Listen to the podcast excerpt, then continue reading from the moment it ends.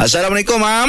Waalaikumsalam warahmatullahi Mam, ni ada soalan ya. uh, daripada Muhammad Syafiq bin A. Razak. Hmm. Dia, soalan ni macam ni. Situasi dia macam ni, Mam. Kita membaca Al-Quran seorang-seorang dekat rumah. Hmm. Sampai satu tempat kita macam keliru dan kurang faham tentang sebutan atau hukum tajwid sesuatu, sesuatu okay. ayat tersebut. Okay. Soalan dia, bolehkah kita perbetulkan bacaan dengan mendengar daripada aplikasi? Contohnya baca daripada Smart Quran. Mohon pencerahan, Ustaz. Okey, cantik. Uh, Quran ni dia kita tak baca macam kita cakap bahasa Arab. Dia tak cakap, dia tak baca macam kita baca buku biasa.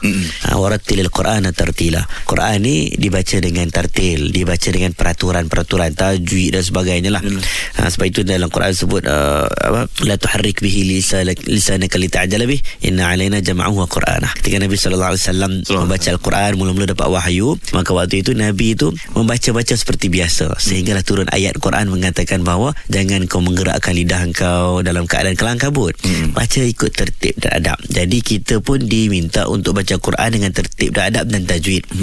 Cuma yang kaedah untuk baca Quran dengan tertib dan adab itu berbeza-beza. Ada orang fatalaqa Adam. Uh, macam dalam Quran mengatakan talaqi. Uh, itu mungkin kaedah turun-temurun yang sangat baik. So, maksudnya berdepan. Depan-depan maka kita boleh uh, perbetulkan dengan nampak mulutnya, mm. lidahnya macam mana makhraj syuri dibetulkan. Itu yang terbaik. Uh, tapi adakah salah untuk menggunakan aplikasi dengan kemudahan teknologi pada hari ini? Tidak menjadi kesalahan. Kalau teknologi pada hari ini benar-benar mampu mengubah, mampu mengajar, mampu memperbetulkan sama sepiji seperti mana kita menggunakan kaedah turun-temurun terdahulu. Hmm. Asalkan matlamat tercapai, baca Quran kita perlu tepat mengikut al-hajj Arab, hmm. perlu tepat mengikut hukum tajwid.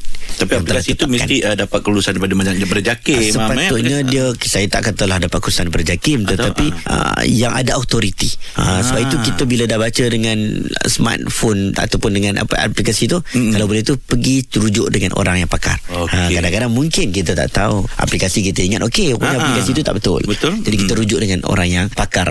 Ha, sebab tu orang dulu-dulu dia ada ijazah, mm-hmm. dia ada sanad supaya betul-betul tak ada orang uh, salah guna. Ya. Yeah. Ha, itu pentingnya kita berguru. Okey mam, terima kasih mam.